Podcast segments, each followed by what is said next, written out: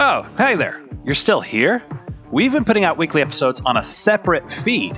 Here's the episode where we talk about the Kill Team event the Las Vegas Open, but don't forget to subscribe to the separate feed so you can catch up on all those episodes you've missed over the past few weeks and have new episodes delivered to you every week of the Killzone podcast. There's a link in the description. The Frontline Gaming Network presents the Killzone Podcast. The Killzone Podcast. With your hosts, Biranid 40K, Sheldon from Kill Team Stream, and Emmanuel from Strategic Advantage. Tournament news, tactics, and strategy. Tune in every week to hear real talk for competitive kill team. Get ready to enter the Kill Zone. Like the intro just said, you have entered the Kill Zone. Welcome back to returning listeners and those of you new to the podcast. This is Biranid 40K. I'm joined by Emmanuel Mitsanikos from Strategic Advantage. Well, how y'all doing? And the big TO in charge of many major U.S. Kill Team tournaments, Sheldon Steer, also known as Kill Team Stream. Bienvenido. We've got a great show for you today. First up, we're talking about our experience at the Kill Team Championships at the Las Vegas Open. After that, we'll talk about what we see on the horizon for the state of the competitive meta, and what factions we expect to do well in the ITC format. So stay tuned because the Killzone podcast is coming your way right after we pay some bills with these messages. At Frontline Gaming, we make the best tabletop gaming mats in the universe. Our mats are durable, rollable, foldable, wipeable, and storable. Oh, and they look damn great too. Join the thousands of tournament regulars and garage gamers who use our mats to bring their gaming surfaces to life. To ensure quality, Frontline Gaming mats are custom made one at a time, printed with high quality ink. Our immersive designs stay crisp and are available in a wide range of styles and sizes. So whether you're playing a war game or a skirmish game, whether you're fighting over an alien tundra, fantastical forest, or real world setting, there's a great looking battlefield for you.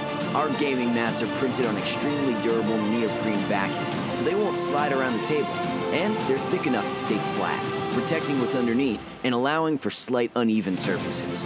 We know from experience that an easily portable gaming surface is just better. Every mat comes with a sturdy nylon zip-up bag for storage and transportation. Whether your next battle is in your home or at the local game store, you'll be able to unroll your FLG mat and get gaming right away. Our products are all made and tested by passionate gamers at Frontline Gaming HQ right here in the USA. It's time to take your battlefield to a new level. Frontline Gaming, champions of tabletop. And we are back, and it was a big weekend. Uh, you know, we had a lot going on uh, with the LVO and things like that. But before we get into that, you know, maybe we could talk a little bit about Trip, uh, you know, the experience there a little bit, uh, some of what you've been doing since you've been back, maybe, th- you know, anything like that. Yeah, the uh, this was the first time I've had to drive out on my own to a tournament. Um, I usually carpool with my buddy Alex, but he decided to test the waters of uh, 40k and brought his uh, 2,000 points of uh, uh, body horror admech to to LVO, and that tournament started a day before um, ours, so he drove out the day beforehand. Um, it's a long drive from LA to Las Vegas alone. Yeah. with your thoughts. Yeah. even, even longer if you're coming from the Bay Area.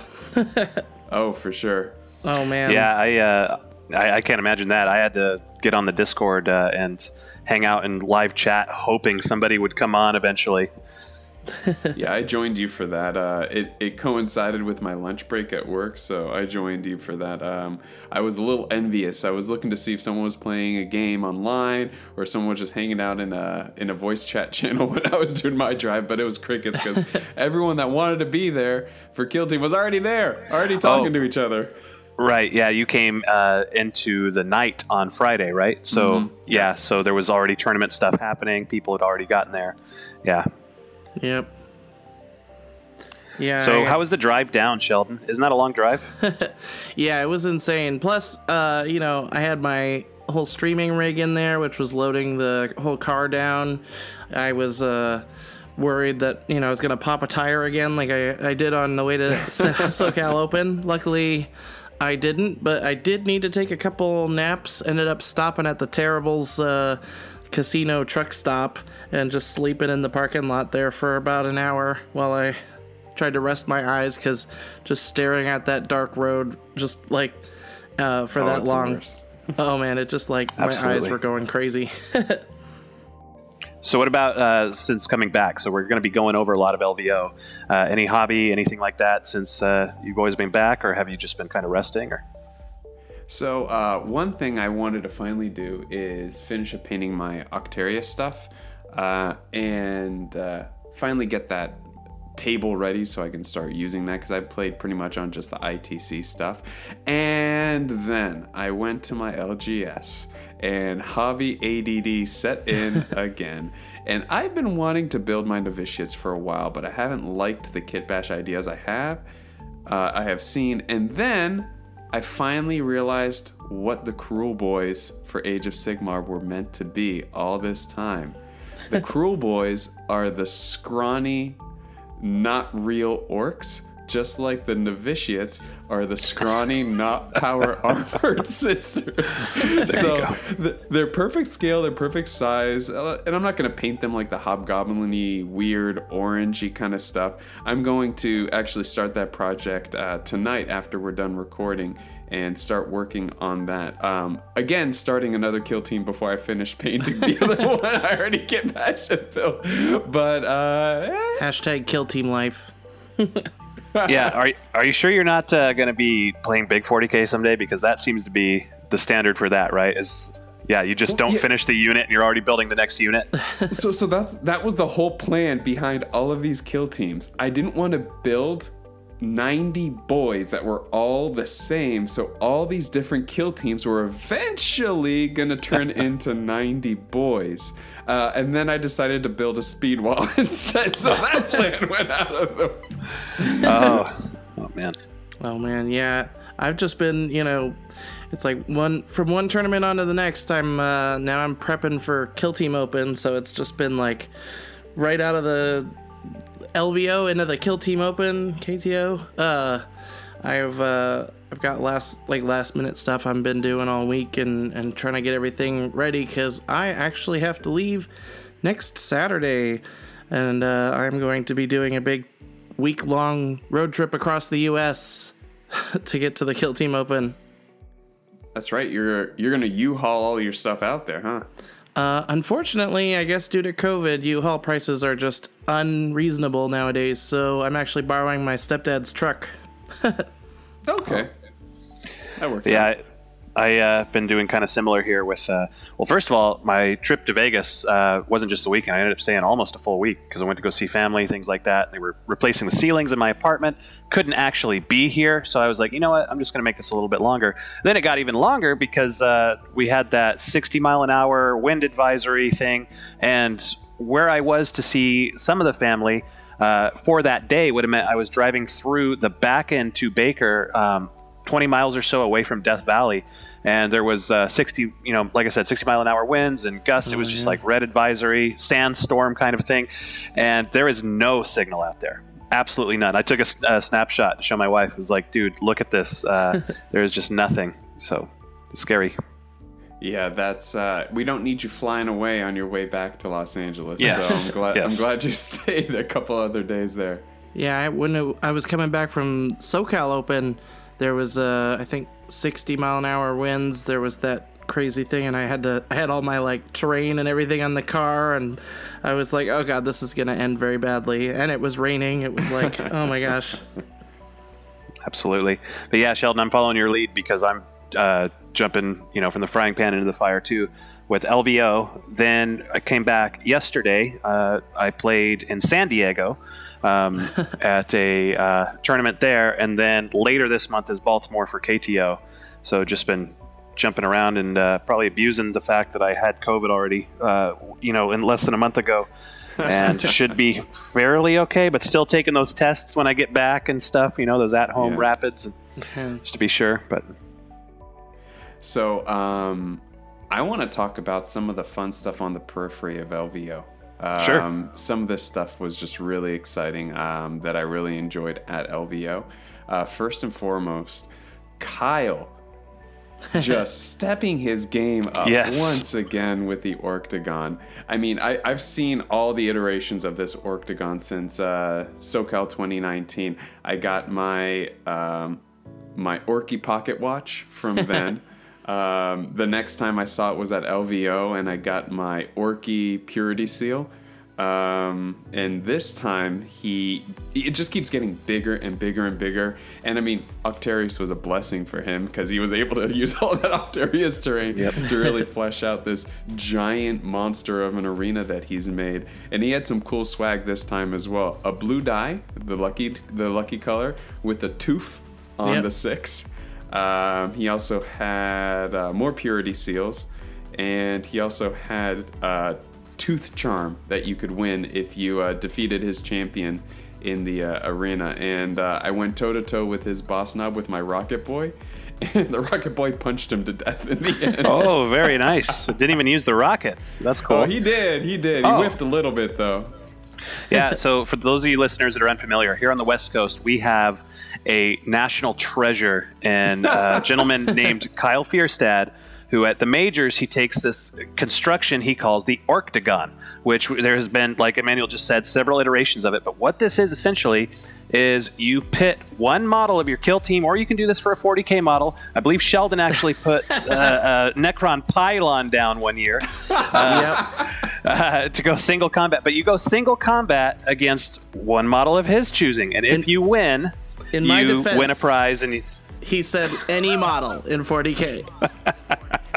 that is that follows the rules. It, uh, I think that's probably why you had to make the the octagon bigger each year because people just keep finding finding these things that should not be in single combat. But uh, yeah, any model you can put that down on there, and it's it's a lot of fun. Um, this year I was gonna do it with my little Grenadier Pathfinder. I was like, Oh. ooh, who would I put in there that would just smoke a you know boss nob? Uh, and I thought he would do it, but I didn't want to bug him because it was in the middle of a break, and he had set up. He was setting up for like a picture. It looked like so. I was like, okay. But my Lictor Malakangas is a two-time champion of the Orctagon from different events, so maybe he'll get to come back in a future iteration. I, I had zero shame. He was going to go play one of his doubles games for a 40k tournament. I was like, no, no, Octagon, let's go. Like, no, no, no, get over here. It's Orctagon time. Yeah, I brought out one of my vet guard. I brought the leader with the plasma pistol and the power sword, and uh, I thought I'd lost, but then Biranid came in with the rules. He was like, uh, actually, Um, actually,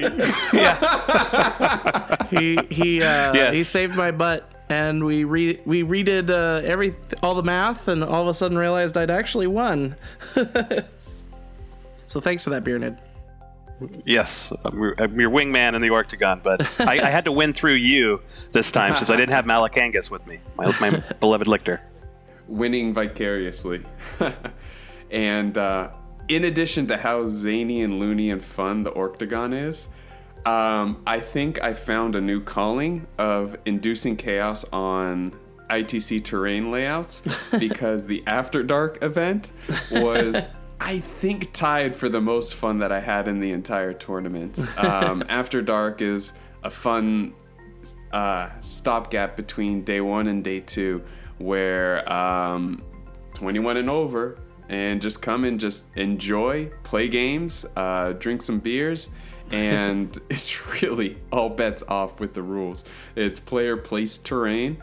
Uh, not using the buzzword of the weekend player optimized for the 40k tournament. This is very much not optimized. Yeah. It's re- the really good player place terrain rules. I gotta say, with a little bit of tweaking, that could even have maybe a competitive uh, viability to it. But the way that Alex and Dakota's game went, once I started to twist their game around, their terrain around, and then they're like, "Forget it." Containers are on the sides. All the containers are topped with traversable terrain. Forget it. This is this is nuts. This is off the rails. It, it was so much fun. I had a lot of fun in the After Dark event too. Yeah. Yeah, I really wanted to go, and yeah, I uh, with the top eight thing, I was like, dude, I have to be up first thing in the morning. I'm afraid to do this because because you don't get to play day two in the GT, right? Unless you do that. But I, I was like, I wonder what I'm missing here. I come in the next day, there's like buckets of water that used to be ice and beers all over. Like like uh, when I got eliminated, I just asked Sheldon. I was like, dude. do you know whose beers these are? He's like, oh, those are mine. You can have one. Uh, like, oh man, it just it was the best tasting lukewarm beer I ever had. was after that elimination on day two. So story about that. I I walked over to the bar before the After Dark event, and uh, I asked the lady like, "Oh, you know, how late are you guys open tonight?" And thinking like, you know, Frontline had said, "Hey, you know, they're doing this After Dark thing. Stay open a little bit later." And they're like, "Oh yeah, we're closing at 8." Which was right at the start of After Dark, and I was like, "Uh oh." um, so I tried to tell her, I was like, "Well, by the way, we've got this After Dark event. You might want to stay open. We're gonna buy some beers." And she's like, "What?" And I showed her the rule, the rules with the uh, the drinking game specifically, and she's like, "Oh, this is great. I gotta tell my manager." And I was like, "Well, just to be safe, I'm gonna buy four buckets of beer." so I bought four buckets of There beer just for the After Dark, just so everybody would be good in case people wanted to drink and the bar was closed. But yeah, we oh my god, the After Dark was amazing. They didn't shut off the lights like I was hoping, but we we still got some fun out of the black lights and, and the rules and, and the late night shenanigans. Yeah, it's it sounded like you had fun on uh, Sunday morning when I came and talked to you next because you were like, "Kill team players, kill, kill team." Oh, my Pairings voice was gone. Yeah, Yeah. There was like a 10% chance we were going to record one of the episodes from LVO, but once I heard Sheldon's voice that Yeah. Sunday morning, I was like, like- yeah, we're not recording tonight. No, no way. Yeah, I, I started Awesome. sounding like the kill team Reese. It was crazy. So let's move into uh, the actual segment on LVO because uh, you know we've got um, uh, two players here that actually went through and the main TO in charge of the event, um, able to talk about the experience and you know what the event was actually like, uh, and you know uh, what would be possibly even cooler lessons learned, things like that. Um, so let's just jump in.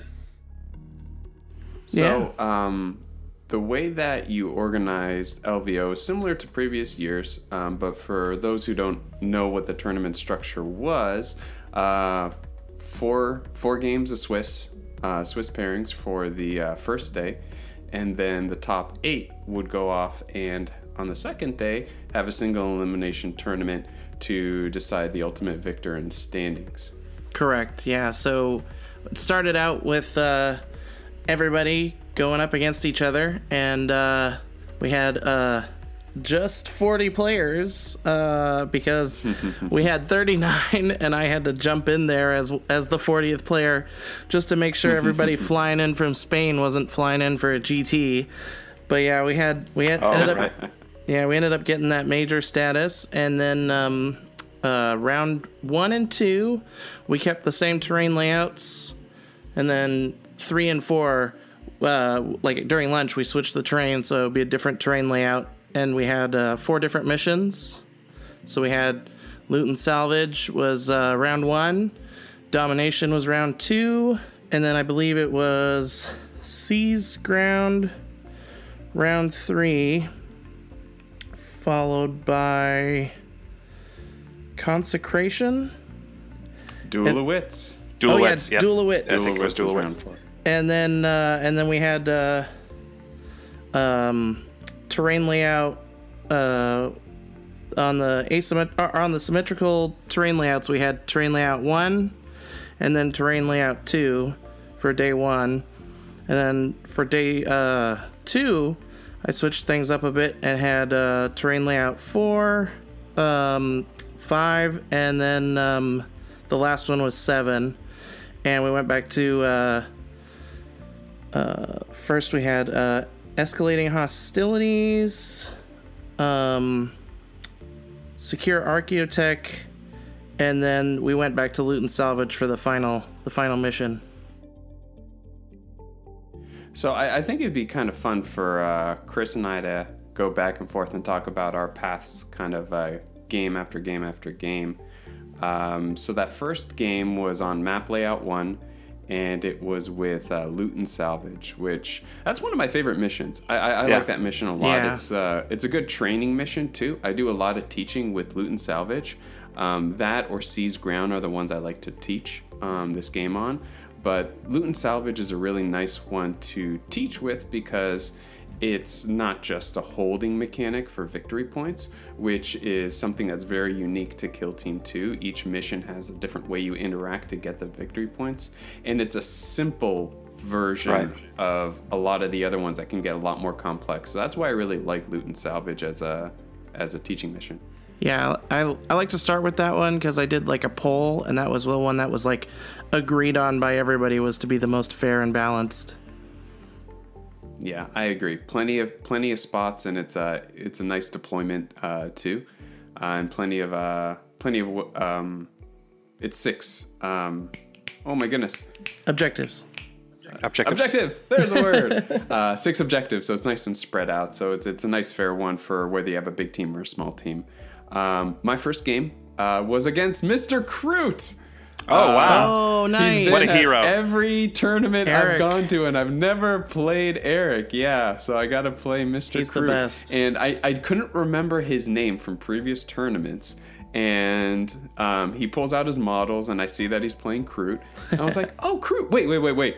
Are you the Kroot guy? He's like, yeah, one and only OG Kroot guy. so that, that was a fun game. Um, I, I played, uh, obviously, I played my commandos as I was saying I was doing uh, ahead of the time. Um, that game was it was a very straightforward game. I ended up um, winning that game. Unfortunately, limited to 11 victory points on that game because we didn't get to our fourth round. Uh, I this is part and parcel due to me turning on that professor hat and turning it into a teaching game just because I do that so often. I did not get my tournament chops out uh, for that first game, and I, I paused a lot to teach interesting stuff and to talk through tactics and stuff like that. Um, accidentally becoming a teacher instead of a competitor there, so held myself to three rounds because I was being too darn nice. I'm sure Eric um, in appreciated that, though. game. Oh yeah, oh yeah. We had we had a great time, uh, and it was my first time playing against Kroot. I gotta say, ten inch or four circle charge, uh, five circle charge on those Kroot hounds can cover distance. Holy moly! Uh, that's that's a really nice missile to have to send out just to disable a big scary shooty gun. So there there's some shenanigans with Kroot. I can see why they're not F tier anymore. Yeah, he was saying those are like the bomb squig, but without the bomb. yes, no kaboom. Yeah, my first game. Uh, it's funny. I, I well, first off, I played Pathfinders. Um, did basically zero prep. Um, I think I played like two and a half, three, uh, three games going in uh, to this, and those were on online. So my first ever IRL game with the Pathfinders was on stream day one, um, and, and uh, it was against Spain. You know, one of the one of the Spain players, uh, Mr. Carpaccio um, who was playing Thousand Sons, and that one I feel. Uh, long story short, what it came to was I lost that by four points, I believe. I think it was ten to fourteen, and I messed up the order in the last round. I had a swing Ooh. for me plus three, him minus one. And Oh, I man. was going, you know, time was time was ticking down, and you know, I'm shoving models out and doing things, and it's like, ah, crap, you know, you forgot this guy's supposed to be concealed, this one's doing this, blah blah blah, whatever, and um, it uh, it really drove home, you know, how important the clock is, which might, you know, maybe we can talk about that a little bit later. But you gotta gotta be giving yourself, you know, those four rounds and stuff and getting things in. I did get the four rounds there, but man, it was close. And the last round, needing to push for pressure and being behind, um, it- it's almost like if you're behind uh, in points and the time starts to cut out, it hurts you a lot more than the guy who's ahead. Yes. You know, Yeah.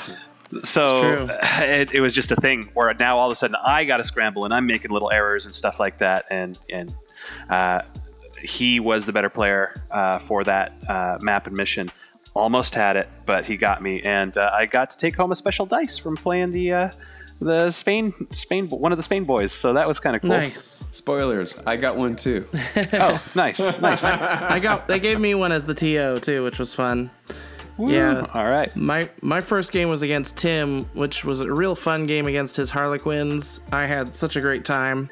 I wasn't really like too invested in in like winning the whole thing, so I was kind of just like letting him do his thing, you know. But it, I still gave him a run for his money. He we ended up, I think it was like three points difference by the end, and it was a it was a lot of fun, you know, getting to finally meet him in person, which is great since he's been you know on, a big guy on the discords all the time and uh, helping out with the data team stuff. So it was really cool to get to see his Harlequins in action, which he had turned into little Pennywise clowns, which were amazing.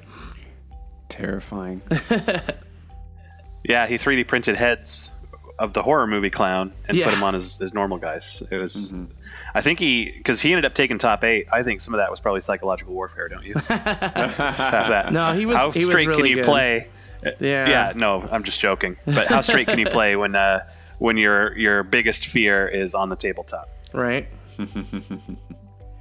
So, um, moving on to second games of the uh, of day one, I got to uh, play Pathies. Um, I played against uh, Paxton. Uh, he goes by Oh yeah. uh, Slamguenius. I think I'm saying that right. I had to practice that because I'm Slig- Slamungus.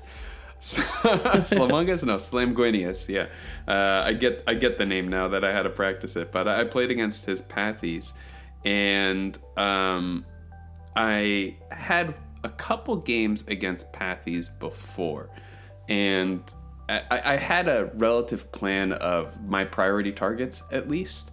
The thing about that game that was really tough, I, I ended up winning. Um, the the thing about that game was tough was deployment, because when I, I deployed as attacker, which you would think it's like okay great. And it actually was very good for me in this situation um, just because of that 15 inches of movement that you could just yeet that grenade guy forward.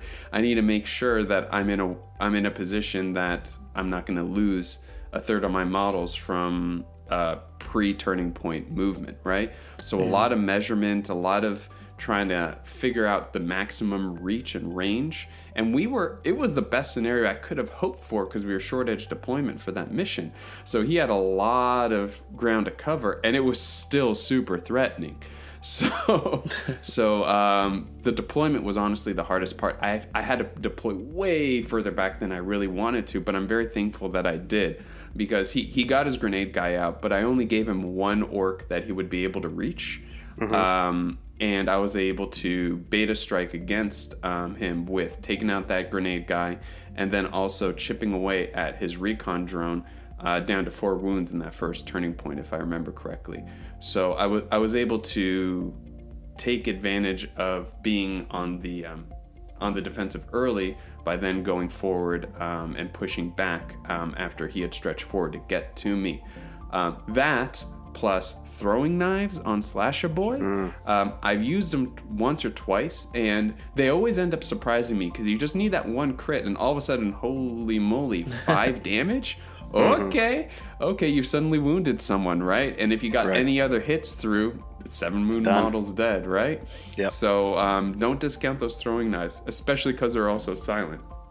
Absolutely. But uh, yeah, unfortunately, that game, um, I think because of all the difficult decisions we both had to make and a lot of measuring, um, that also went just into the end of uh, Turning Point uh, 3. We probably could have stumbled through Turning Point 4, and I wish we would have. I think we had like maybe three, four minutes left just to gain some extra points. But at that point, Paxton was just like, ah, you know what, there's no way I'm coming back from this. You've clearly won.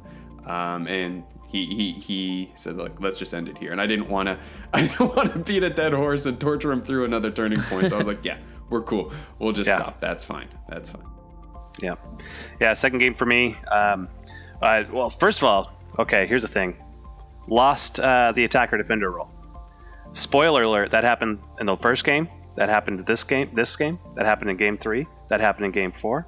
That I, I lost the attacker defender shenanigans every game of LVO. Um, so going into round two now, I'm fighting for my life in this tournament. Took a loss turn one, and it was a low scoring loss. So I'm basically towards the bottom of the thing there. Um, I get matched up against James K's son, Ezekiel. Um, for those of you online that know, you know James K, uh, cool guy. His his kid's playing, and um, so we uh, go into this, and uh, basically, he was in a similar boat to me where he hadn't really, I don't think, played a bunch of the Pathfinders yet. Um, but I had done a lot of Theory Hammer. And so he was doing some stuff that was really interesting. He did like he he uh, did like a 15 inch move, something like that, and then charged me with his blooded Pathfinder to do melee and stuff Oh, like that. I was like, okay. okay, okay, all right. Uh, so we've we've got a live one here. Um, and so when we had talked, he's like, you know, I don't know these guys too too well. If you know, you can show me some stuff, that'd be great. So I did some things like I have uh, a super secret thing where in one activation I can put five marker lights on a guy, um, you know, stuff like that. Uh, so I was showing him that kind of stuff, blah blah blah. And uh, long story short, I lost one of my metal dice. I was sad about it. Somehow in the middle of the game, it disappeared. And uh, uh, yeah, but uh, I, I did end up taking that one, and it was by enough points to put me back in the the running uh, for this, uh, thankfully. And uh, I actually got to play him again yesterday at the tournament in San Diego, so that Oh, was kind of wow. cool. Oh, you went to Eddie's. Nice. Yeah, yeah. So it was uh, it was kind of cool because he was my my final round uh, there. So you know, I got to Nice. see, and I think he learned some stuff. He was playing a different faction, but it's like from LVO to now, um, a, a lot of improvement. I would say. Nice. He, he was doing really well. Yep. Yeah, he but was suddenly he was super nice. yeah, I was back in the running. Yeah. So that was that was cool. It's like okay, got my life saved in this. Uh, did well enough to put me back in. You know, if I can go undefeated at this point, top eight is still a possibility. Is where my mind is. At So that. my- but oh, sorry. Oh no, you're fine. I was just gonna say that that you know it's uh, there's Spain all around. You know, I, I don't know who else had taken a loss at this point in, in this round because there could be some really spicy other one and ones to get matched into. So Oh, it was it was still an interesting point to be mentally. You know. Yeah, my second game was against Daniel uh, Valente, who is uh, uh, Ryan's uh, practice partner, uh, Ryan Wilfong, and so he he just wrecked me with the mirror match there with um, uh, the uh, vet guard. And I learned so much about vet guard in that game. It was amazing. I was like, wait a minute, this guy has feel no pains? I didn't even realize that was a thing. Yeah. I'm like, oh my gosh, I've just been playing this team all wrong. I could have maybe actually won that game against him if I'd known that. Little things like that. I was like, oh man. But uh, it was a fun game. Uh, and that was my last like real game because after that we had enough people drop where I could kind of go back into the TO mode. But yeah, it was fun. All right. So round three, uh, I had to face my boogeyman, uh, Harley's, on the ITC terrain. Uh, going into the tournament, they were the ones that I knew were going to give me the most trouble, um, especially if they were piloted by uh, someone who knew what they were doing, right? Because Harleys can be a crutch or they can be a brutal, brutal, decisive weapon, depending on what end of the spectrum of experience you are with them, right? And I played uh, against one of the Spanish players, um, Adrian, Adrian Garcia, I think. oh, nice. Yeah. Uh, and uh, he ended up uh, finishing second in the tournament. So, Oh, interesting. uh, I yeah, I, I lost that match. Um, it was very close, but um, I attribute it to uh, the dynamite fuse not going off. I guess. Uh, I've been using dynamite in an interesting way. Um, been experimenting a little bit with it in my local games, and I thought I would be using it now. Now that the obvious cheese by putting it on the Dakka Boy is not a feasible thing, I like putting it on my Breacher Boy, and I like using it as an aerial denial tool because people are terrified, terrified of dynamite. And if it works, yeah, yeah, you should be terrified of it. But um, I, I was using it um, to great effect to keep him out of the middle of the board to keep his clowns worried and up in towers out of that maximum range. He was consistently measuring, measuring, measuring, measuring, measuring how far that Breacher Boy could go. And the reason why I like it on the Breacher Boy is yeah, he needs a little bit of support to get it, right? He needs an APL from someone. Uh, you can give that APL to him after he's activated on turning point one, and then he starts turning point two with that APL. So that's one thing I like to do to have that threat from the very first uh, moment in turning point two. Um, another good candidate is the Boss Nob, of course, because he's also flying himself forward, but he doesn't have as much of a reach as a Breacher Boy who's just punching through stuff. So that's why I've been liking doing it on him. Um, and uh, it, it's worked well, except when I did throw the uh, the dynamite, it fizzled and not a single Oh, one went through on his clown, and I was pretty disappointed. I remember him saying, "It's like I've been worried about that," Yeah. and then he goes and he throws a grenade at me, and it does the same exact thing. So, so both of our grenades that we were both worried about ended up not not uh, being relevant. But um, but it was uh, he was a he was a really good opponent, um, and uh, I had a lot of fun with that match. Um, what I'm learning about clowns is that um, I don't like them. I think that's where I've settled on clowns. I have a lot of thoughts on clowns. yeah, they have a lot of get out of jail free cards and stuff. You know, Yes. like oh, I don't want to get shot. Okay, and uh, oh, I you know got into a melee. I shouldn't be here. I'm out. You know what I mean? Uh, oh, easiest charges in the game. Oh, there's terrain. Everyone else would have to navigate around. Nope, charge. You know, they're they're very they have like the fighter jet level ceiling, but not the fighter jet floor. I feel, which makes them you know really good for starting out with probably, but one, one of the better teams for that. Yeah, one of the uh, great things commanders can do to counter is that they get stick bombs. Um, and loading up some stick bombs instead of climbing ropes would have been an option, except for the terrain that we were playing on. I knew that there was no way I was going to get an indirect shot on him because there were way too many containers. Um, We were on long edge deployment. There were way too many containers that they were just going to yeet over and just mess up my day. So there was no way I was getting that indirect shot off on on any of his clowns. So at that point, I was just like, all right, let's climbing rope for mobility. Let's hold back. Let's play that out. And we were neck and neck for quite a while. And then once the dynamite threat went away, honestly, then he just poured in. So it's almost like I'm thinking, should the dynamite have stayed um, in holding for another turning point just to keep him at bay and keep that fear up? I don't know. Who knows how it would have played if I had done that differently. But um, close game in the end. Uh, a lot of fun with it. Yeah. Uh, I think that uh, round three was just a turn of uh, failure grenades because uh, I I had a similar experience. Um, now a lot of people online they talk about this 15 inch Tau grenade, right? Pyrenees is 24 inches. is wait hold hold up wait a minute Yeah. something right is this the hidden cheese you were teasing in a previous Yes. episode Yes. oh spill the This is cheese the, this is the hidden cheese. So I've got a 24 inch threat range on a grenade. Um, I'm playing against Custodes in round three, and again, this is for my life. If I'm out of this, I'm two and two. Top eight is done. So I lose attacker defender. So I have to guesstimate where he's gonna be to do this grenade, right? um, I don't get to just put it there and be like, haha, I gotcha. No, this is like, okay, where's he gonna be? You're thinking honeypots, you know, blah blah blah. Where's he gonna move to? Where's he gonna deploy? How afraid is he gonna be? And it's Custodes, you know. Uh, so if this goes off, it's, it's gonna go really well for me. Um, it didn't go off. I do my 24 inches. Oh, I no. guessed right right where he was going to be. You know, in my deployment, I had my grenadier right in the perfect spot. I yeet up there, chuck my thing, ah! and it just psst. it took like five wounds off or something, and he's still Oh, a full no. custody at that point. And uh, so that was pretty much the story of the game. Is uh, okay, five five marker lights, boop, boop, boop, boop, boop, you know, on one thing, bam. Nope, he's still alive. Like, oh my god, what is going on? You know, like all this stuff. Um, I couldn't kill these guys, man. As deadly as Tau are, it was like he like I see a thing uh, over there, and I'm like uh, I see like a, a, a 12. He had a D20, and I'm like, wait, I've taken 12 wounds off him, right? And he's like, uh, no, that's how many wounds he has left. Like, "Oh," you know what I mean? Just like, man, I cannot kill these guys, you know. Um, but eventually, it did manage to be. I think he had one left on the board, and I did run away with the second max uh, score of my tourney run uh, for the LVO this year.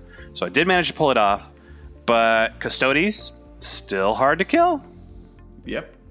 Uh, question, because this was Seize Ground, which is um, when I played Janice at SCO, we played Seize Ground, and I found that this is a good mission to play against Custodes on, because there's so many objectives on the board, and there's only so many that they can actually hold. Yeah. And if you have mobility and numbers, you can just play keep away just for primary objectives and choose your tac ops um, in a way where you don't have to engage, or if you're forced to engage, you're going to get points off of it, like using implant, for example. Yeah. Custodian is going to punch you, you're going to get at least one punch back, right? So you Right. implant and die, right? Um, so I find Seize Ground is actually a good good time to encounter custodies if you are if you have numbers to do that. Yeah, um, it, it was a good mission, and, and like you know, Tau is kind of weird because, um, like, so many games people ask, uh, they're like, so drones can't uh, score points. First of all, they some people think that drones just can't score, period, and you got to be like, no, they can, they can score. You know, um, they can hold. They just count as one APL less, this and that, and then the question becomes, but they can't do mission actions. It's like, you would think so. Right, you would think so, except that uh, you can. Homeboy's playing them- Xbox in the corner and he's doing it Yes. remotely. That's that's the thing is that you know a lot of people are using the drone controller to set up a three and four activation stack. Totally Mm-hmm. valid. Probably going to get hit. Um, you might not be able it's to do that way forever. too strong. Right. Might not be able to do it too forever, but you also lose out on some of the utility of what that model does, like activating the recon drone a second time, which won me, I believe, game four, which we'll get into in a little bit. Um, uh, you know, and the ability to have drones do mission actions and things like that, or not just count as having one APL. Um, so things like that that they have, you know, um, it's something that if you're listening to this, to be aware of what they have going on because, like, I think people saw a worthy cause and the three the three chain four chain stack and stopped looking, and there is a lot here. And it's funny you mentioned that it's probably going to get changed. I would not be surprised if they tone down a worthy cause in some Mm-hmm. way, either by increasing CP, putting restrictions on it. Who knows, right? Yeah. But it's funny because a lot of people are going to say, it's like, oh, Tau got nerfed. And I'm going to be sitting here in the background thinking, it's like, eh, they got changed. Yeah. Um, they that giant scary alpha strike that's not fun to play against will probably get toned down by this, but you're unlocking so many other possibilities that Right. players are then going to be able to discover when you make this change that it's it's might not be as big a nerf if a worthy cause does get does, does get changed. I've, I've been thinking a lot about that as well because drone controller does so much, but all he does when you have a worthy cause is sit on a back point and just start the chain. That's all he's been doing in most games I play against, and uh, it, it's nice to hear that your experience was what I'm I'm kind of foreseeing too. Yeah. So the thing that you know I think of with that, um, it's like there's this kind of standard operating procedure that I see, but um, I, for example, Mont'ka turn one, they want to just you know blow this thing and run their guys up there and do all this stuff. Dude, that's so powerful. Turn three and four. You know. Oh, 100%. I was saying that too. Oh my god. Yeah. Oh, I feel validated. yeah it- it's like so if they if things were to change with that i definitely think Tau's still okay Oh, um, yeah. it- you know it depends on if there's other things you know in addition but um, it's just going to change like the procedures of when and how and, and things like that but there's like i said there's so much here there are engines in this that make the um, the Infernus engine from last edition with the Death Watch looked like drunk driving, right? Where you'd be like, "Oh, I'm hitting on twos, rerolling ones, this and that."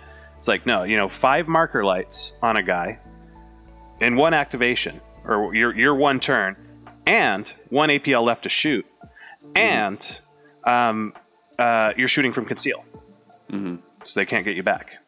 So it's like, dude, things like that is just so powerful um, on their own without needing to also have two and three other things you can do in that turn. You know, So, at risk of this turning into the Tau Zone podcast, um, let's start talking about the fourth, uh, the fourth and final uh, game of day one. Um, so, when you lose a game, you generally get bumped down a skill level, right? I know what's and you're like Generally. "Okay, I get I got bumped down. This is my chance to prove that I should be in that upper bracket, right? So I'm gonna play this game and really milk as many points as I can to top. No, I played Ace, oh my god, the guy who took first guy for the who- whole thing. yeah, ended up winning it. Wow. Yeah, yeah, uh, he's a fantastic player. He deserves it. But uh, it's just so funny how how unlucky that was because he and Ryan tied uh, round three, so BCP counts a tie as a loss. Um, so they get thrown into the pool with the rest of the uh, two and ones. Right. And hey, I drew the short straw. Um, he played Vet Guard. Uh, he played them very well. I made a crucial error that probably lost me the game at deployment. I have a joke on my roster with how two of my models are modeled. Uh, they both have gas masks. They're the only two with full gas masks. One's a normal commando boy, the other's a slasher. The commando boy's named Roof, and the uh, slasher boy is named Humph. Right? They look so similar, except one has two choppas instead of one. Right? I messed them up. As I was putting them down, the slasher boy who has the climbing rope was supposed to be in a position where he can climb up into a tower and gambit. Um, I had missed those up on, on deployment, and because it took me two rounds to get up there, he wasn't in a position to charge down to protect my sniper, who was going to go around the side and pick off his spotter to get rid of that rooftop engine that Vet Guard is so powerful with. Um, and uh, because of that, um, that spotter did so much work, not just taking out models, but keeping me out of positions that I wanted to be in. And um, despite all of that, going into round four, we were 10 and 10. So Wow. we were still tied despite all that at the end of round three. And then round four, I needed my nob to survive one shooting attack. And it probably would have tied or one point my way. I can't remember exactly how it would have gone. It would have been a lot closer. It was a close game to begin with anyway, but it would have been so close had that nob survived. And I mean, it was a sniper shot from the sniper guy, and oof, he did not. Yeah. so that one shot could have changed the course of history, basically. Uh, Yeah, yeah, because I, Wow. I'm pretty sure. I, I don't know. I have to look back at the points, but I don't know with my two, three round um, games to start off with. I'm not sure if I would have top eighted. It would have been close, um, but it would have depended on how many points I got in that game against Ace. Right. But it definitely would have affected his ability potentially of getting into top eight. Yeah, absolutely. Um, you know, because at that point he's a two and two. Correct. Correct. But by BCP standards, even though it's a tie. Right. Yeah. Yep. Which was my bane in the, the first SoCal Open kill Right, I remember that. Yeah, three wins that. and one tie that got counted as a loss. Like ah, you know. Yeah. So close, but But uh, yeah, so that was my fourth game. Uh, one crucial error on my side. He he made an error too. He had moved someone off of an objective when he didn't need to. Um, So I mean, there were both errors on both sides. His error was probably a one point swing, one or two point swings. Mine was easily a four point swing. My error. So that that that was rough, but um, it was a fun game. And yeah, I got my Granada dice too. all right. There's uh, a, a lot of people don't realize there's like the tiebreakers in the packet, but the cool thing about that game was it was like they tied on every single level. Oh yeah, It was they were a crazy. true Wow. tiebreaker. yeah, and his uh, ace with uh, Fernando, uh, Fernando's game with uh, Ryan Wilfong. That was the Yeah. true tie. Yeah. If- yeah, so yeah. Um, I didn't I didn't get a nice relaxing fourth round to try and milk points out of to get, but that was fine. I'm glad I got to play against uh, Fernando. He's a he's a great opponent. He's super smart, super effective with those uh, with those vet guards, and really showing that we did not know vet guard when this game came out. they were under positioned in all these tier lists, and even th- we early on we realized, or at least we had a hunch that 14 bodies instead of the artillery barrage was a right way to go. But the way to use those four extra bodies effectively, especially loading them with grenades and all that kind of stuff, um, it's I mean, the four extra bodies, spotter with the sniper, those two things alone just propel them so far forward against others. Absolutely. yeah. So uh, Beernid's game four, I think, is what it is. Yep, Mm-hmm. four. Um, I am still, you know, like okay, I've maxed the last two games. I still have to get through. Not only do I have to win this next one, but um, I have to win it by a lot, hopefully, uh, and, and get enough points to make top eight. My pairing was Alec. Oh, the gentleman himself. yes, I got Alec. Uh, uh, you know, he's a solid player. He's many top eights. Uh, you know, playtester. I mean, just really good guy. Um, and basically, it's really funny because uh, I walked up to him. I'm like, Alec, dude, I've never played against Pathfinders. Saw, or not Pathfinders, against um, novitiates.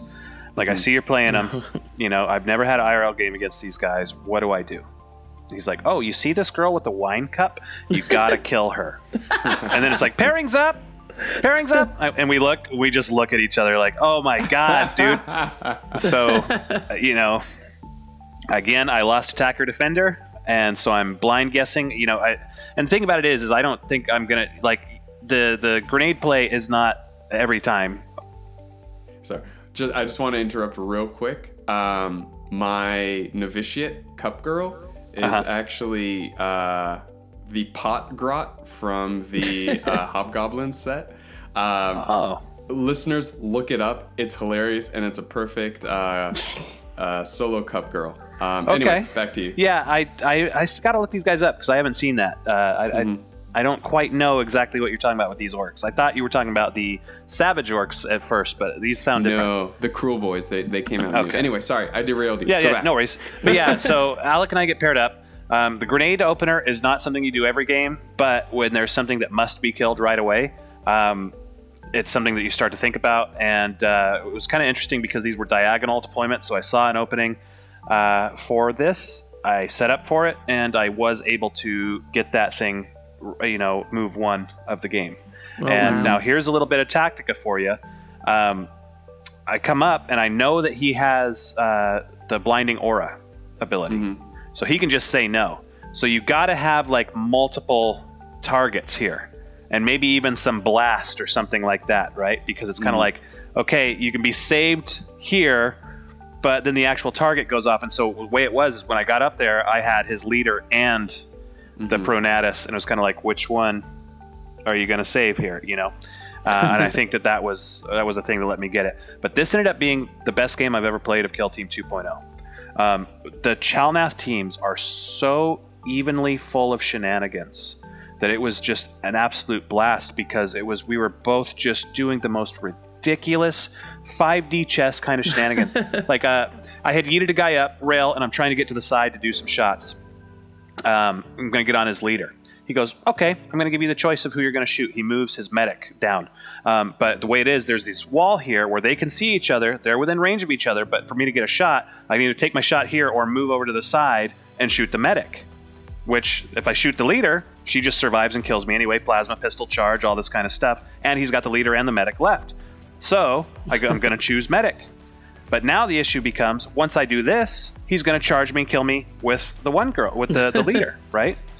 So I had to set up a rail rifle to the side looking at my boy so that when he charges me and kills me after I've killed his medic, I have a shot on his girl. But then he uses the plus one CP or plus one APL thing onto his girl so that I kill medic, he charges me, kills me, and then can shoot my rail before it can do anything.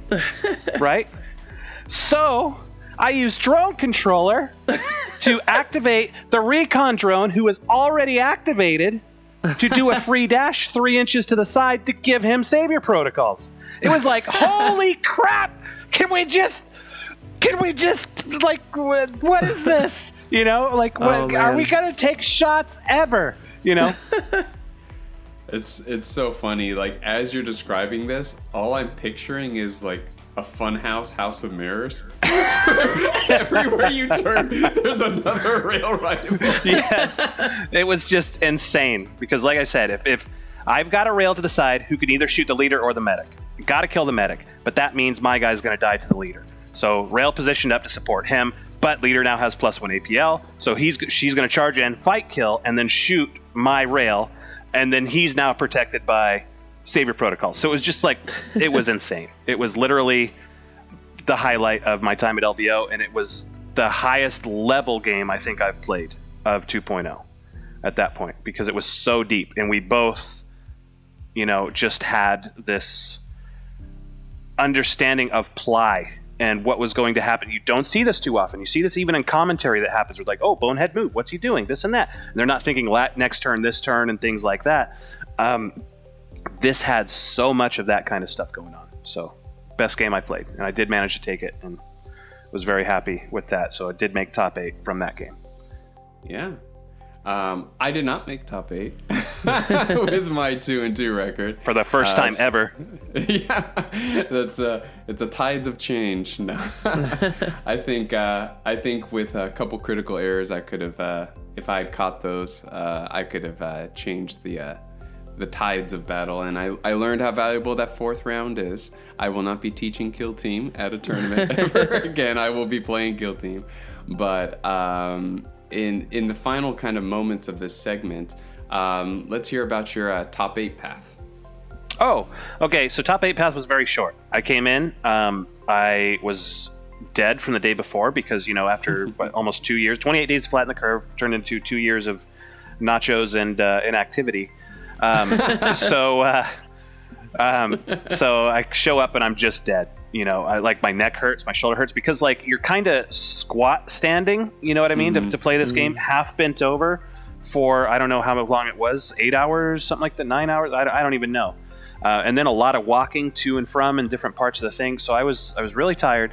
Um, lost attacker and defender again, and I'm going against um, Ryan Wilfong's uh, Thousand Suns, and he's also you know top eight, really good, part of the kill team, uh, uh, kill team open group that's that's going to be there, um, and so I know this is going to be a rough game. So I lose attacker defender, set up my guys, I see a mistake, even though he's attacker, I will be able to get five marker lights on instantly. I set up, get my five markers. I shoot. The guy survives. I shoot with rails. The guy survives. I shoot Tzaangors. Like, I, I mean, this was a combination. This was. It's rough to say dice. You know, I always tell people in coaching do not blame the dice. Think about what you could have done different, this and that, blah, blah, blah. And this was every person who secretly thought, screw you, Baronet, it was the dice um, who came back. And there's not taking anything away from him as a player. Um, but I think it would have been a little different if certain things had even rolled statistically average. Um, And this is why I'm building the vitiates. yeah, for dice fixing, right? Hundred percent. Yeah. No, but it was it was a thing. Um, it was actually funny because at the end he's like, the only mistake I actually saw was that you had your guy up here where he could be charged, and, and I was I didn't I thought about it later. It was like, yeah, why was he there? Because he moved to shoot the guy who ended up charging him later. Like it was just so ridiculous. Like. Um, you know, uh, relentless on the gun drone, right? Like you're, you know, four shots, hitting on fours, rerolling all failed. It's like I'd get one hit. You know, Yeah. it was it was really really brutal, and uh, the, he was really understanding of that. You know, it's really, I mean, this is a dice game. This happens, but it just kind of hurt to have happened in top eight, Oh, yeah. and so that that ran it through. You know, because it's like I wouldn't have even gotten to play today if it hadn't been for some hard fighting the day before. Um, but you know what? I lost to the most beautiful Thousand Suns army I've ever seen. he is an Hit- incredibly talented painter, Dude, 100%. those Yeah. yes, those are beautiful, beautiful things. And the way he has it, it's funny because he's got his Tzaangors uh, proxied with like kit bashed, part Tzaangor, part pink horrors, Mm-hmm, uh, and then he's got like eyes like bulging out of him and stuff like. Mm-hmm. it's super cool, man, and just so clean. Like they don't even look like conversions, even though they are. Yeah, he's done a really cool thing with um, like little bead eyes. Um, Yeah. Midwinter Mini did it with um, I think Plague Bears um, on his channel, cool. and uh, they're just like these little kind of acrylic like. They're not googly eyes. Oh my goodness! What if he did googly eyes? He's gotta do oh, a googly that would have been so great. Ryan, we're Oh, sending you to googly that. eyes. You got to do it. But no, it was uh, it was a great run. Uh, Mm-hmm. You know, I felt good at the end of the day because I felt like my loss to Carpaccio was on me because of the Mm-hmm. three, and then the other one, it was kind of out of my hands and some of the things that I could have done. You know, I think that um, it was longboard deployment. Maybe I should have done the grenade play. I didn't do the grenade play. Um, I was gonna go, you know, kind of fairly cagey, and I told myself like, don't get too aggressive this game because you know once you're in top eight, the game changes. It's not score max because you got to make a cut. It's when win. You just cannot Yep. win. You can't lose because you'll get eliminated instantly. So it's just be ahead, you know, play conservative, this and that. And I haven't been in top eight for a while, so I was like, you know what, like reaffirm this, this and that. But then as soon as stuff starts playing, and uh, you know things aren't going my way, it's like I get desperate, you know. and I started being more aggressive than I should have been. So I think that was the mistake that I made in that game was being too aggressive, getting tilted. I was definitely starting to feel internally uh, frantic, like, uh oh, this is not working. You know what I mean? Mm-hmm. And Yeah. this is now getting into a part of the game where things needed to happen, or I just wasn't going to do it. And uh, yeah, so that was that game. But congrats to him. I ended up taking fifth uh, total. So from the first LVO I ever played till now, fifth in both, I've achieved exactly. I've grown exactly zero. I think is is what I've accomplished. Nothing extra from where I was my first tournament, my first major ever. Uh, you know, That's not true. You got a fifth to podcast fifth, now. Years later. Thank you guys. Yep. yeah, and I played in the narrative on day two. Uh, that was Sweet. super fun. Uh, my guys are crazy leveled up right now. um, my it's it's unfair. Um, I have lethal five up on a big choppa. It Oh is my God. un- yeah yeah it's unfair. That was a fun tournament. Um, I won all three of my games for that. We just played three rounds. Um, lost to points to Janice, um, so got second in that narrative tournament. So that was fun. Um, and that's LVO. LVO. Yeah. So, what do you guys think about the future? I would like to kind of look at, you know what, we've had one of our first biggest events here in the United States back since, you know, things have cautiously, you know, peeked out of the turtle shell and, and started to potentially open up to the idea of, you know, having 60 people in a room together again and stuff. So, the question now becomes lessons learned on that. What do you think continues to be a factor? Like, we have Kill Team Open coming up and stuff, right? So, what do you guys think? Well, um, it's easy to point at factions and just say these guys, these guys are boogeymen, um, or I guess the proper term is gatekeepers. Um, but you definitely need to have an answer and a solution for a few very choice factions out there. Um, the three that I have written down are Vetguard Harleys and Pathies with a question mark.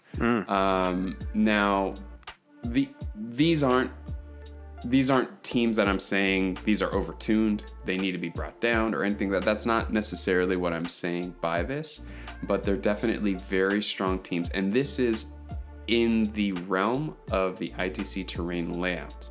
That being said, I think these teams are also very, very, very dominant on Octarius and on Chalnath as well. But um, the the containers and the layouts, um, I, I really like them for ITC.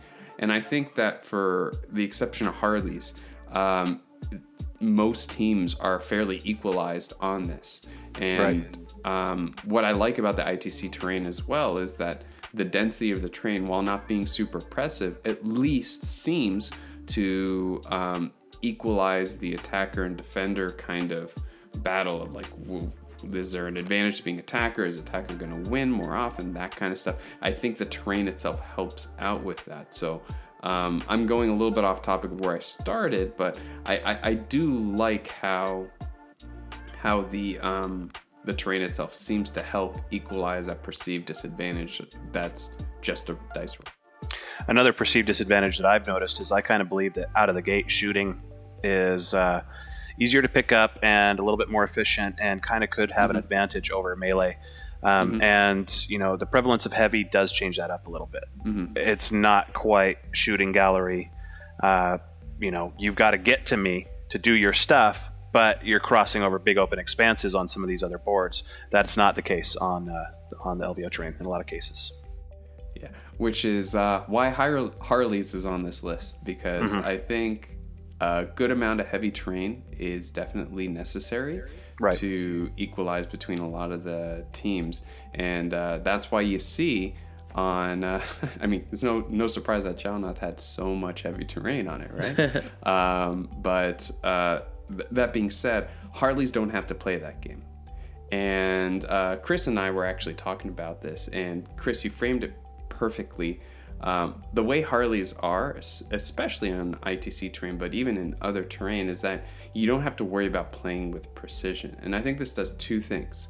Um, it allows you to offload a lot of that mental bandwidth that another player would have to keep in their forebrain just focusing on the inches that they need, the distance they need to cover, getting a toe in this cover, that, that, and that. Um, they have a one CP ploy that keeps them protected no matter what, and then distances are all straight lines. They don't have to do all the climbing and dropping and traversing math. So they they're very strong in melee. They trade very well two to one, um, and they um, they're fairly straightforward to play successfully because you don't have to interact with the third of the rule book, right? Um, which is why I think that they're such a tough faction and why it's really important to recognize them as a dominant faction in the meta, irrespective of what terrain you're playing on, but especially in ITC. I couldn't agree more. I think Harlequins are going to be a big factor on on ITC missions going going forward. You know, something that people are going to have to prepare for uh, when they're going into these uh, sort of you know tournaments with the ITC terrain. Just being able to negate all that heavy terrain and just fly over everything is is super powerful. I uh, I also think you know going into Kill Team Open, we're probably gonna see some Wyrmblade action. We're probably gonna see uh, uh, you know them do pretty well. I think even especially on the uh, ITC terrain. Yep, and that's one of the ones that I was going to say too. I think that these guys have the unknown factor right now. That some Mhm. people are are not going to know exactly what they're capable of or how to handle them. You know, um, and that's always a thing. I think that that kind of led to some of what the hype about the Pathfinders was for a while. It was just people getting creamed by holy crap, 15 inch moves and you know what I mean, stuff like that that they didn't Mhm. know was a thing. Yeah. So good, good, good uh, shout there, Sheldon, because I agree 100. percent But but let's be real. The future of the meta is the new Corsairs. I mean, look at that bird. There's no way that's I not the most you, powerful model, right? Yeah. Um, and that's that's exactly why I have Pathies with a question mark here because they have a lot of tools. They have an immense amount of tools to bring them success. I mean, you you just went off on 40 to 45 minutes, however long that previous segment was, uh, talking about all the glory that is the greater good. But um, a lot of that, once you figure out where those tools come from, you can actually quite effectively dismantle that engine if you play tactic tactically against them. And um, that's why I think Pathies were so scary early on. Um, but um, I put the question mark there because, I mean, speaking from personal experience, um, I play commandos, and commandos have a lot of tools that can take care of um, take care of pathies. But in using those tools, um, it's it's easy to see what the sinew that holds a Pathfinder's team together that they need success. Like recon drone, pivotal, right? Right. Grenade guide, super important. Once you see that those two guys, um, those two models are super critical, that changes your perspective of the team. It's not this mass of bodies and drones that are coming at you. You're like, okay, these are important to them. Um, I can I can deal with that, and you're not going to know that with Wyrmblade. They were my ace in the hole fourth one, and you guys skipped that. but because we got talk, done talking about LVO and all the stuff that we have experience with, and it's the unknown with Wyrmblade because there's still debates on like, oh, how to effectively use Locust. Oh, is Kelermorph better than Sanctus uh, Sniper? Right. Like all this kind of stuff. Like we're still figuring that out, and no one's got enough experience to to know the importance of their recon drone, right? Absolutely, and it's going to come down to I think too like mental load. Like Pathies, I think has a lot of mental load. There's so many different things that you can do that uh, you know. Are you in the right amount of like 0.5 inch distance away from that, or did you mess yourself up because you can't do X, or you don't have savior protocols, or you know, I mean, this hasn't activated yet, but you need it now. Um, two guys ago, you should have procced this buff. Mhm. Um, Wyrmblade has a lot of things that remind me a lot of Tau. They've got a pseudo savior protocols, but in melee. Um, they've got kind of a marker light thing, but there's some things that are inbuilt into, say, the Sanctus Sniper or the Spotlight mechanic, um, things like that. So, if you think Tau's pretty good, they've got some of the things that they do too, uh, in, in different ways. And so, you even if you're doing okay against Tau, you might have wrapped your head around that. You know, the thing about them, the, the new Wyrmblade, is that you might not have that uh, parsed out the similarities and things of that nature, and what's different, perhaps, uh, in between the factions. I just don't know how. My question is, how much is the mental load? And you know, uh, mark my guys. words, I don't think that's the last we've seen of Warp Coven either. Yeah, um, Warp Coven is my bane as a as as a Pathy player. My Tyranids were crushing them. I don't know what happened, but it's it's like Tau really want to kill Little Tiny a lot, or I mean I mean excuse me, very few models important, not a lot of nobodies. So 14 model lists like Vetguard, not happy. Uh, Tzaangor spam, not happy. Yeah, um, from a commando's perspective, Warp Coven is annoying, um, but they're not as a big bad to me as, let's say, Vet Guard. And I, I want to circle back to how strong Vet Guard is. Yeah. Uh, we've said it quite a few times, and I want to, I want to like just emphasize that because I don't want it to sound like, oh, Wyrmblade strong, they're the newest one, right? I don't want it to sound No, like no, power yeah. creep because that, we're, we're not actually seeing that because you're seeing Commando still stri- still really strong. I think there's someone to worry about as well. Um, I, it's hard for me to see commandos as scary because I know how vulnerable they can be. I know where all the all the weak parts are in the armor, so it's hard for me to say, "Oh yeah, they're really strong," but they are really strong still, and I think they're definitely something to worry about. But um, Vet Guard with just as I was mentioning before, spotter um, paired up with your with your sniper on any map is going to be really scary to deal with and throwing grenades on ga2 models Exactly. really really do some damage on some big beefy targets um, or just really wreck you on uh, mission objectives with ga2 ga2 ga2 throwing out there and just looting a bunch of uh, stuff before you can get a chance to get there Yeah, and I think it goes to your point perfectly. You know, uh, when we're talking about power creep, eh, I don't think that the Wyrmblade, for example, are power creep. Um, I think it's just the unknown factor that maybe somebody hasn't sat down and, and or tried that team or played against it yet, and your first time against them might be on the map. And then you know it goes uh, to the game's credit that you know Vetguard is now currently being seen as one of the best, if not the best. The aggression that they can bring with the amount of special weapons and grenades and activation shenanigans and ignoring rules is just you know unparalleled uh, for a lot of other factions to be going against. Um, and they've been in you know they've been in the game since day one. So uh, it's not necessarily power creeping. You got to know what the other guys can do, and that's something like I look at Vetguard, for example, that I'm currently I haven't won against with Tau in three games. Um, I still don't know which sorcerer is which. Sometimes, you know, they, they I, I they put them on the board and they're moving and they're doing their stuff. It's like, dude, my venom cannon used to just eat this thing. Like, what what's going on here? Um, and and I'll know what it is at the start, but then the sorcerers look so similar that it's like, uh, which one is the flying guy again? And then oh, he's got me by then. Like, oh crap, I needed this guy over here. You know, Yeah. it's stuff like that. So it's not necessarily power creep. It's you got to know the stuff, and, and I'm not there where I was with like say you know first edition and stuff yet. I'm I'm right there with a lot of those people who are going to be listening. You know, we've got a shared experience right here. I think. and then the faction that everyone seems to forget Crew. and everyone never mentions. Not crew. Get out of here, Sheldon. Um, but then, Crew for new whenever meta. someone mentions it, whenever someone mentions it, they're just like, "Oh yeah, that's right. They're scary novitiates." Yeah, Right. Um, like everyone is always laser focused on on like Wyrmblade, on Pathies, but do not forget about novitiates. They are scary. Absolutely. Um, hardest game I played was that, you know, like we talked about, was Alec, and I won that one. I just got the pants kicked out of me yesterday by Kellen Foster in San Diego with these guys. You know, it was what it is. And, and here's the thing for you guys that want to know how to beat Pathies.